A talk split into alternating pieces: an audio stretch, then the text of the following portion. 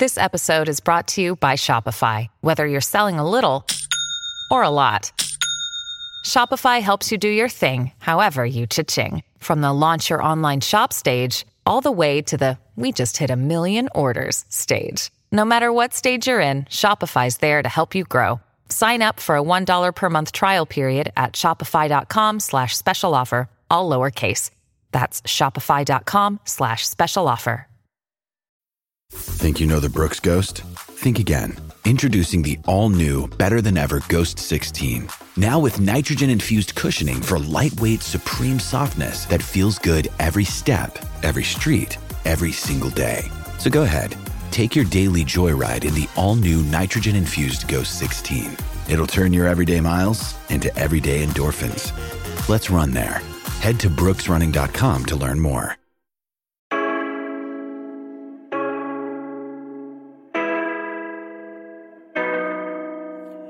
Welcome back to the Junkyard Dawgcast, man. Georgia sneaks away with a 37-20 win over Vanderbilt, and once again, a game that the Dogs struggled to get ready for. And I mean, we all know how tough it can be in Nashville, 11 a.m., coming off playing a ranked opponent for the first time of the season that part we we might not be able to uh, you know connect with, but we know how Nashville can be, and yeah, uh, it, it, looked like the dogs were hung over out there for for most of the game. Uh, a sloppy game, something that's kind of been a, a, regular uh, experience with the dogs this season.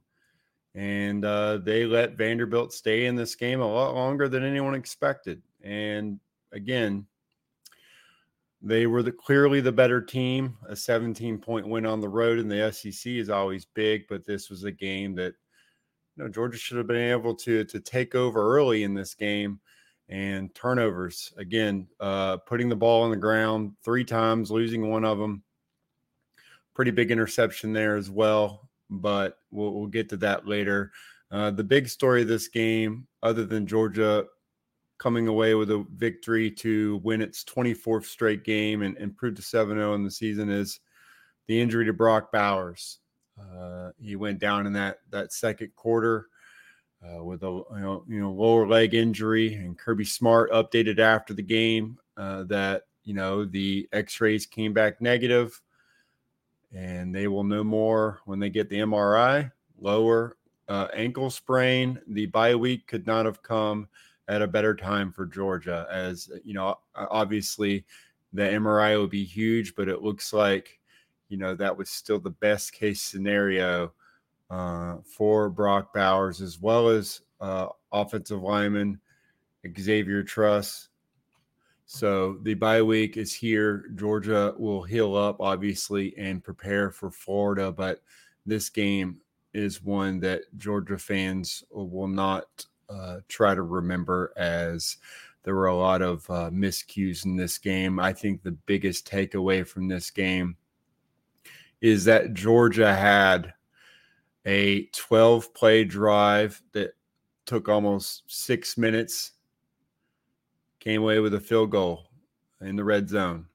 Georgia had a 19 play drive that took eight and a half minutes off the clock, 60 yards, field goal again, uh, red zone. Georgia had a 16 play drive that took almost eight minutes off the clock, 55 yards, field goal.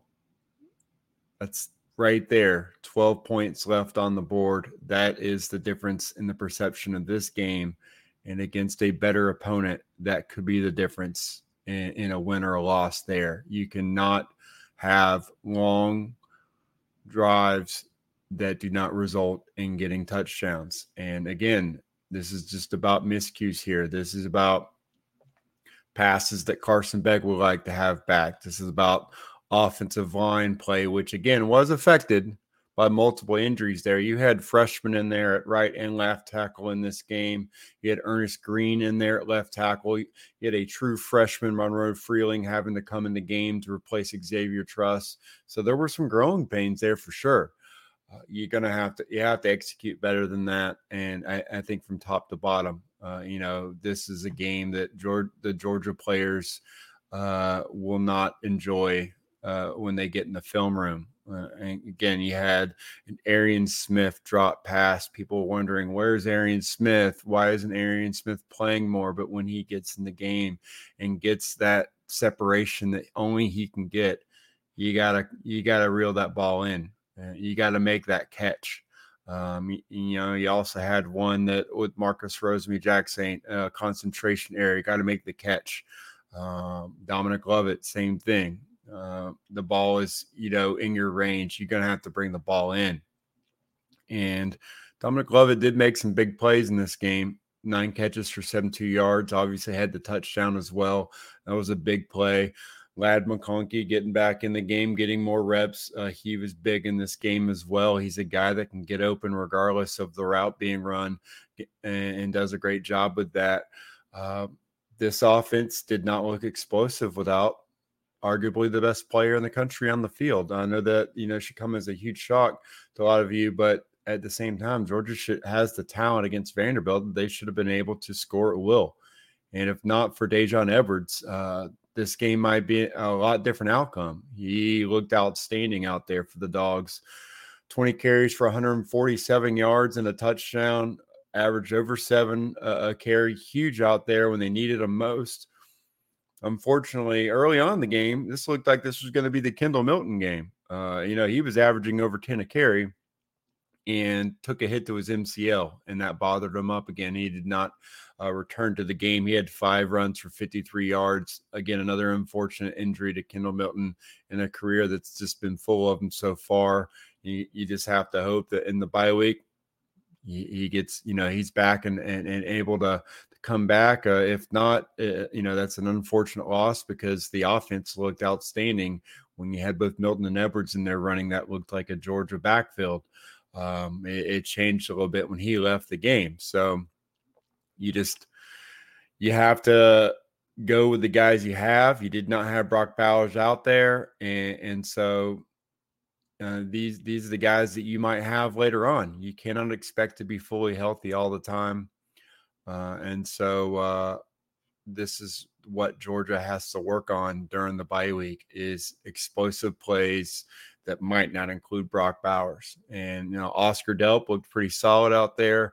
Um, you got contributions from him and Rara Thomas, but uh, you're going to have to put Carson Beck in situations to where uh, he can make d- good decisions and, and have that timing with with other guys, and that's going to be huge for this Georgia offense on defense early in this game, Georgia struggled to again get pressure, and and, and Ken Seals was able to to have some early success out there against Georgia and put you know keep them in the game a lot longer than they should have been.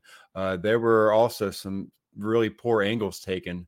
Uh, on the edge again. Uh, situ- uh, that has been an issue for Georgia all season long. Is uh, outside contain, and again, you, you're going to have to to continue to work on that.